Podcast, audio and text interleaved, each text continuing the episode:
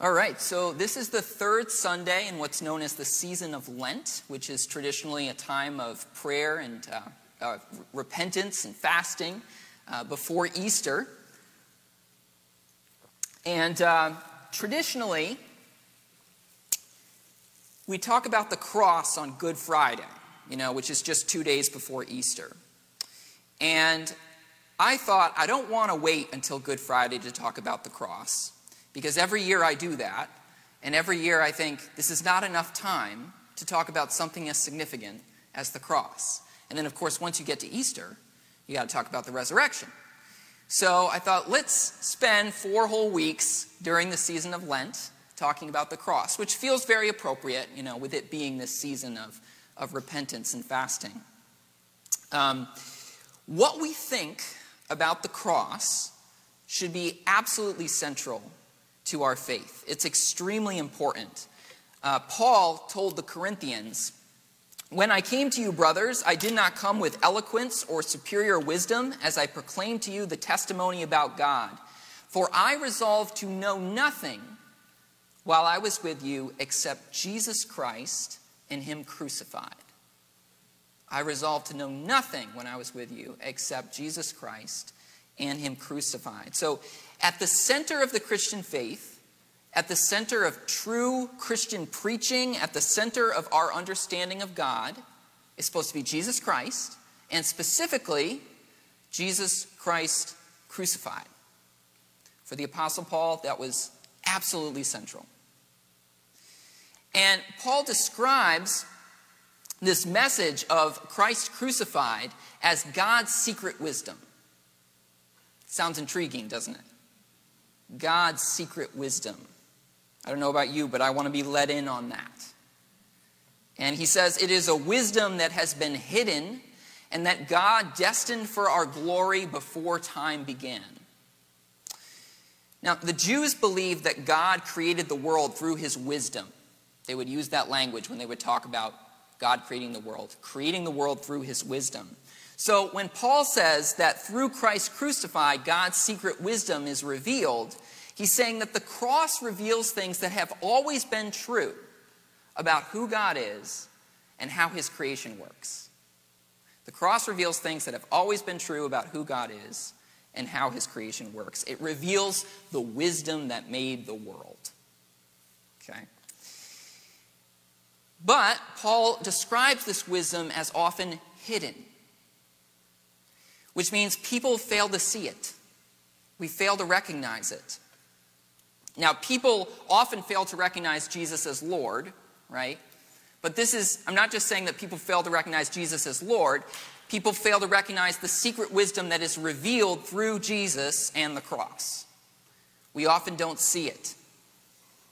You know, it's the wisdom of humility, the wisdom of sacrificial love, the wisdom of turning the other cheek, the wisdom of loving our enemies.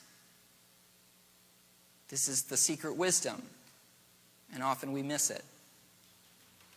Paul says that if, if people understood this hidden wisdom, Jesus would not have ended up crucified in the first place. Now that makes sense, right? If part of the hidden wisdom that is revealed is this loving of one's enemies, this turning from violence, then that would be part of the reason that Jesus would be crucified, right? Because that's not the way the world often operates.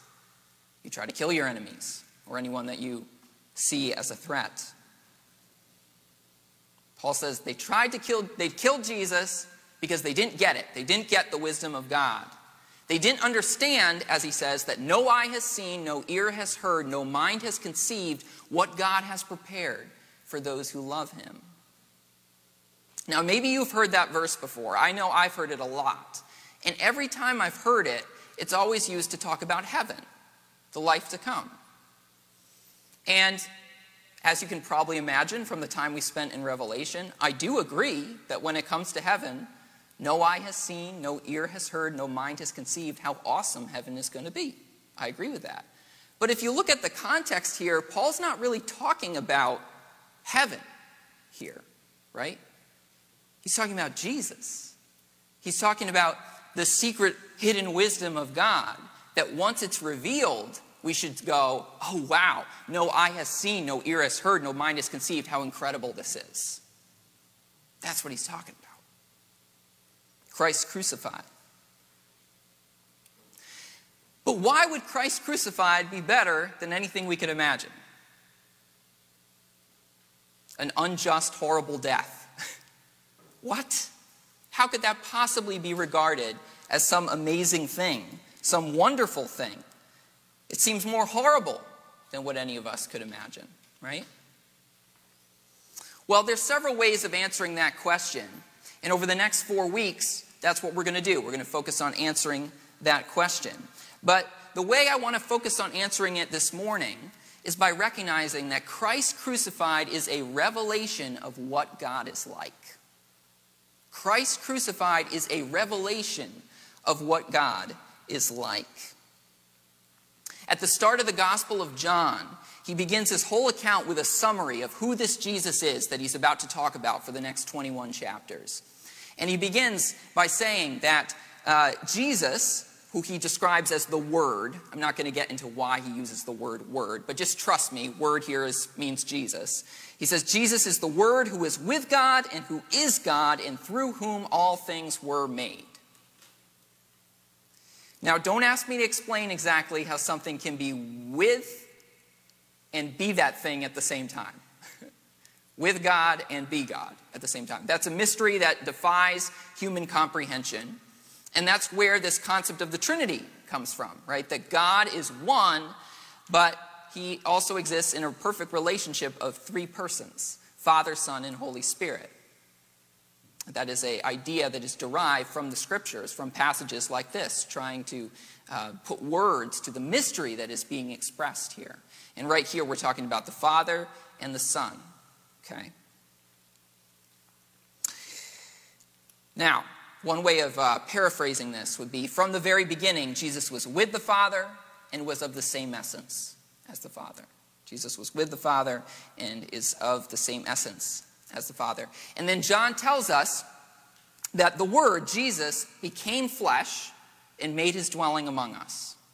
This is what we call the incarnation in Christian theology. Jesus became flesh.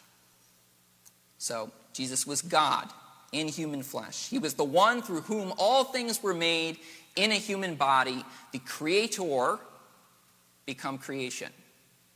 A holy mystery. Okay.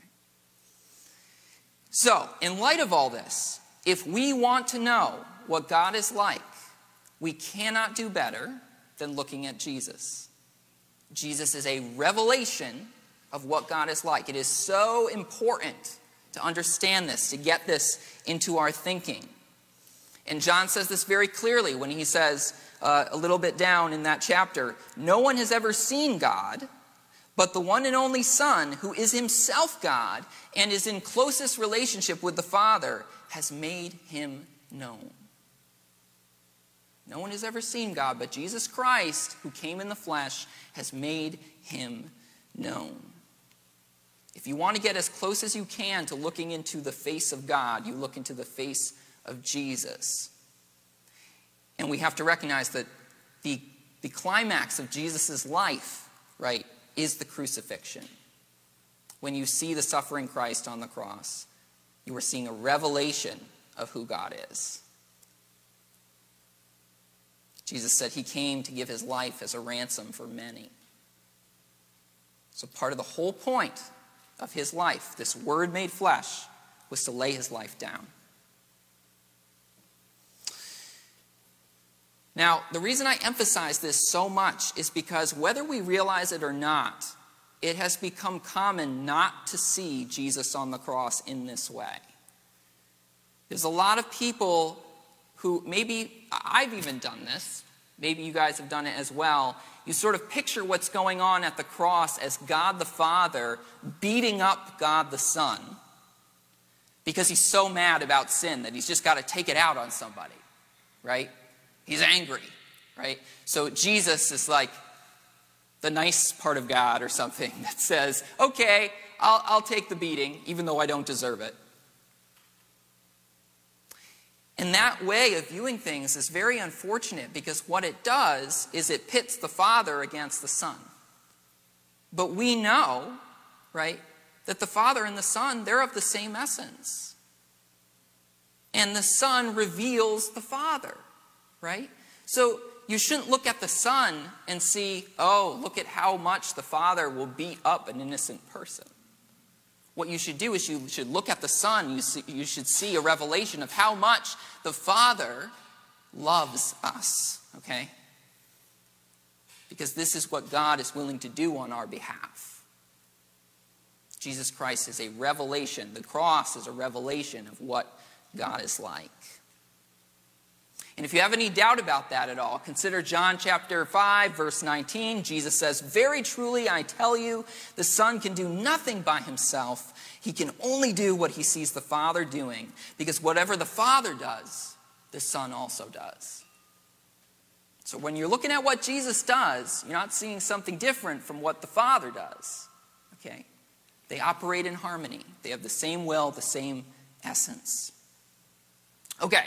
So, with all that in mind, what does the cross reveal about what God is like? I just have three simple points for us to take home today. And the first one is God bears our sin. God bears our sin. And by bearing, I mean willing to suffer the consequences of it, right? If you bear someone's mortgage, you're paying it, right? That, that is what God is willing to do with our sins. He is willing to bear them. Now, of course, one common word that we use to describe bearing sin is forgiveness, right? Forgiveness is what we do when we experience the pain of someone's sin. And rather than uh, holding on to that pain or trying to inflict it back, we absorb it, we take it, and then we let it go. We let it go. And that is what Jesus did through the cross. Okay, he allowed humanity's sin to fall upon himself, and he absorbed it. He didn't strike back. He wasn't filled with hatred. He took it in, and he destroyed its power. Now, if you really want to appreciate how amazing this is, you have to recognize how easy it would have been for Jesus to stop the crucifixion from happening. Sometimes I think we fail to appreciate that. You might remember that when uh, they first come to arrest Jesus, Peter, he tries to defend Jesus. He pulls out his sword, he cuts off the ear of one of the guards that's coming to get him. And do you remember what Jesus said to Peter? He said, Put your sword back in its place, for all who draw the sword will die by the sword. So we got a little bit of a, a critique there of of uh, the violent way of approaching things, right? And then he says, Do you think that I cannot call on my Father and he will at once put at my disposal more than 12 legions of angels? Now, I looked this up. Uh, a legion is, where is it here? 6,826 men. So 12 legions would be 81,912 angels. And honestly, we know, right, that 12 tends to be a symbolic number in the scriptures. So it's kind of like just saying, I can have as many angels as I want at my command.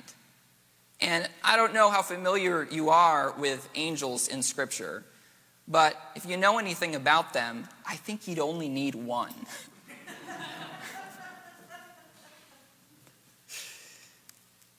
but Jesus does not call on those angels. He restrains himself.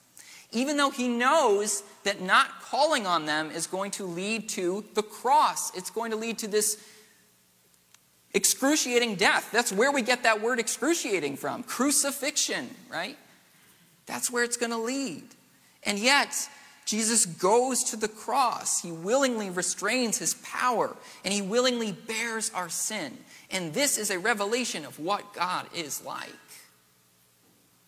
This is what God has always been like. He bears our sin. God is patient. God is forgiving. God is merciful. You know, when you think about it, at any moment, God could just scrap this whole world and be like, we're hitting reset, we're starting over. Everything is a mess. He could do that. He could say, I'm tired of those sinners. Send down the legions of destroying angels and let's, uh, let's just start over. He could do that. But he doesn't. Instead, he shows us grace. Instead, he is faithful to the promises that he has made. Instead, he is, he is, uh, works to persuade us towards repentance. He bears our sins. That is what God is like. And the fact that God willingly bears our sins, the fact that he willingly forgives, that brings us to the second revelation of the cross, which I did already mention earlier. And I'm almost embarrassed to put this up here because you hear it so often that it starts to sound trite. God loves us. God loves us. I mean, if you grew up in the church, chances are you have heard that so many times that you don't even hear it anymore. Do you know what I mean? You grew up singing Jesus Loves Me. You've heard that all your life. I have no doubt that that is the most frequently stated theological concept in the world. But I also believe that it is spoken far more often than it is actually believed. God loves us. You know, as we go through our lives, bad things happen. And sometimes bad things happen to good people. Sometimes good things happen to bad people. We experience being hurt by others and hurting others. And because of all that, we can hear these words, God loves you, and it could start to sound hollow. Like it's, it's hard to believe because we look at the world around us and sometimes it just doesn't feel like that's actually the case. And that is why we need a revelation of what God is truly like a special revelation, and that is what we have through the cross. That's why we need to resolve to know nothing but Jesus Christ and Him crucified, because that is the way that the revelation comes to us of who God truly is.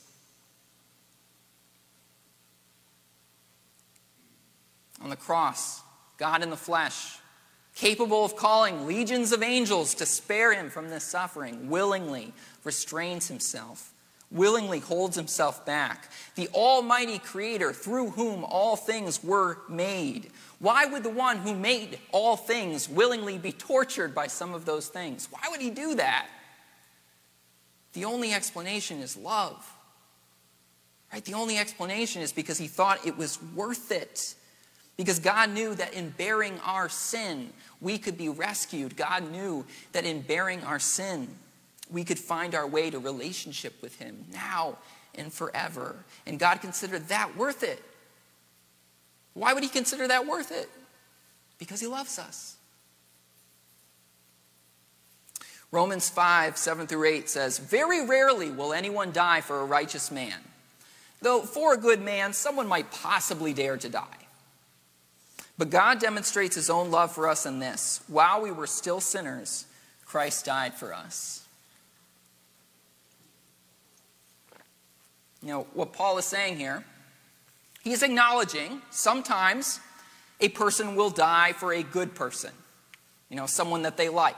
I'm sure we've all heard the stories, um, incredible stories of heroism of, you know, soldiers in battle who might uh, jump on a grenade to save their comrades from the explosion.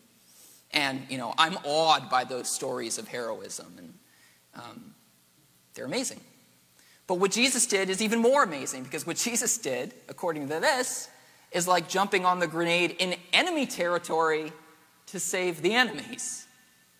While we were still sinners, Christ died for us. I think that one of the most astonishing verses in the whole Bible is Luke 23 34. Jesus is in agony. He is. Uh, surrounded by his torturers, and these torturers are now casting lots for his clothing, right? They're, they're trying to figure out who's going to get his stuff, his last worldly possessions. I mean, that is like going into the room of a dying man who is suffering but yet still fully conscious and arguing over, well, who's going to get the curtains and who's going to get the bedspread? Right? How deeply insulting Nothing could be more insulting than that, right?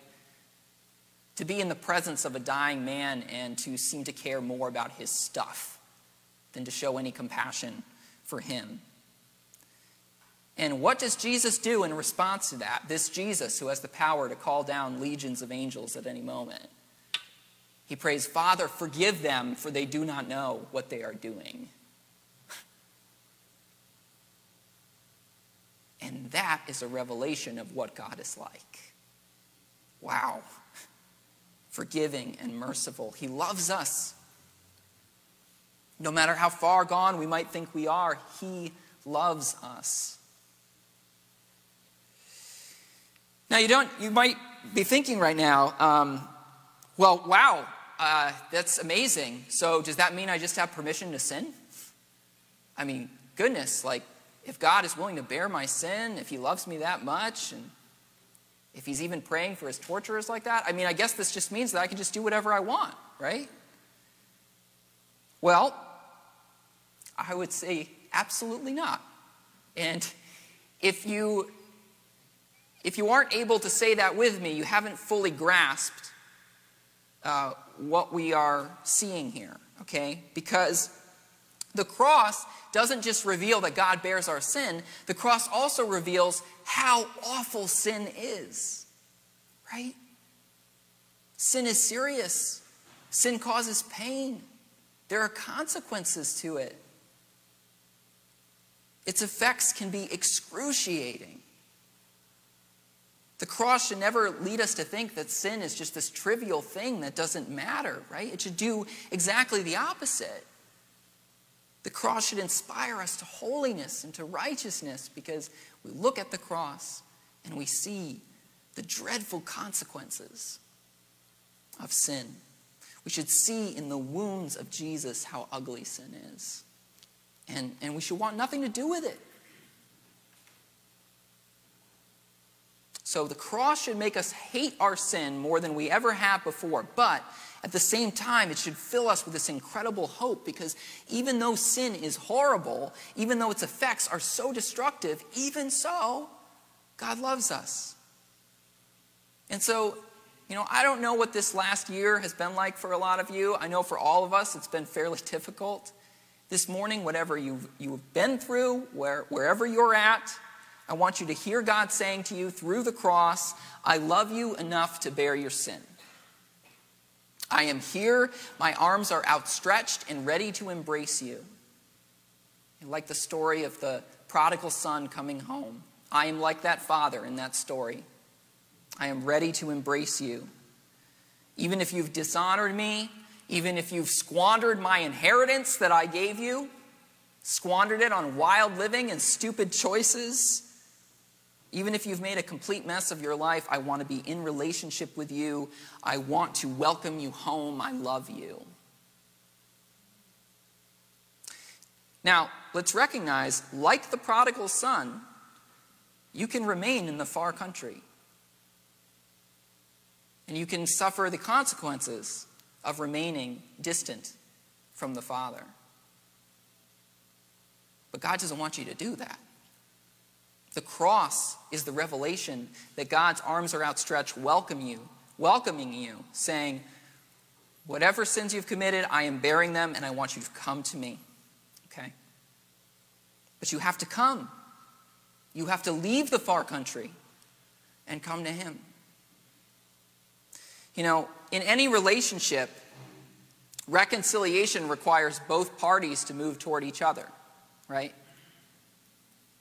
You know, if one person forgives, lets things go, but then the other person doesn't then choose to move toward the other person, full reconciliation can't happen. Now, what the cross reveals to us is that on his end, God has done what is necessary to be reconciled to us. He has done his part, right?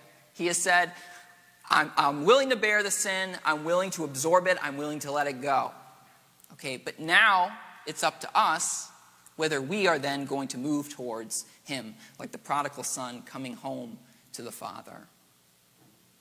Will you complete the reconciliation? God is reconciled to me. Will I be reconciled to Him? All right, let's consider one more thing that the cross reveals about what God is like. And just to be clear, I'm not saying that these three things are the be all end all. There's probably a lot more that we could come up with. But one more for this morning God identifies with our suffering. God identifies with our suffering. One of the most common critiques from people who have trouble believing in God is something known as the problem of evil. And the problem of evil basically says, how can there be an almighty, good, loving God when the world is so messed up? When there's so much evil and suffering in the world? Those two things just don't seem to go together. And that is a hard question. I think it's a question that any thoughtful person who believes in God has to wrestle with at some point. And, you know, philosophers have struggled with it, theologians have struggled with it, lots of books have been written about it, some of them very good, some of them not very good. And it's not like there's ever going to be a really simple, easy answer, I think, to the problem of evil. It's, a, it's to some extent, it's a mystery. But the cross reveals something that helps us with the problem of evil. It doesn't solve it, but it reveals something that helps. It tells us that in some way, God bears the suffering of the world with us, right? God is not distant and removed from the pain of the world. He's not some passive spectator just watching it unfold. He is in some way with us in it. You know, some of us, when we suffer, we get angry at God and we, we accuse him of, you know, yeah, how could you allow this? What's the matter with you? Are you even there? And before we say that, we need to think of Jesus on the cross. And that's part of our answer to that question. Right? He is there. He's with us. God has not left us to suffer alone. He's not a passive observer to our pain. He is in it with us. Now, I want to admit something. If you're of the uh, theological mindset, you might, you, might, you might want to say, well, Ryan, I know a lot of theologians don't believe that God suffers. And that's true. A lot of people will say God does not suffer. And, you know, their argument goes something like this um, Suffering implies change. God can't change. Therefore, God can't suffer.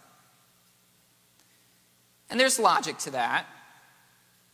But I think it's a logic that's rooted more in human philosophy than in the revelation that we have through Jesus Christ. The revelation through Jesus Christ, you know, tells us that God in some way is with us in this suffering.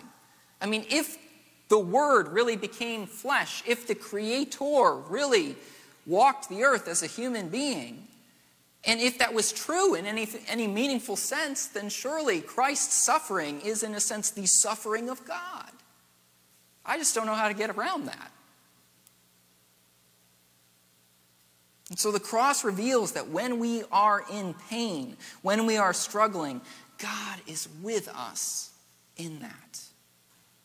Sometimes we are nearest to God, we feel nearest to God when we are in pain. There's a reason for that. Because Jesus has been through that pain. Jesus has suffered not just the pain, right, but ultimately he has suffered because he's taking on the source of pain, sin and evil, absorbing it onto himself, bearing it for us. And because God is with us in our pain, he can help us through it. He can give us strength to endure. And he can lead us through that pain into new life. Because if you know where this story is headed, uh, you know that it leads to resurrection. But that's getting ahead of ourselves. That's still a few weeks away. So God bears our sin, God loves us, and God identifies with our pain. That is the secret wisdom that is better than any eye has seen, any ear has heard, or any mind has conceived. And that is what we, like the Apostle Paul, need to resolve to know and proclaim as the greatest truth. Amen? Lord Jesus, uh, we thank you so much for this reminder of who you are. And uh, Father, you truly are greater than we can imagine. Lord, I pray that you would help us to uh, not allow any idols, any false notions of who you are to, to shape our understanding, Lord, uh, but to allow you, Jesus Christ, uh, Christ crucified, to be utterly formative in our understanding of you and of our relationship to you. In Jesus' name, amen.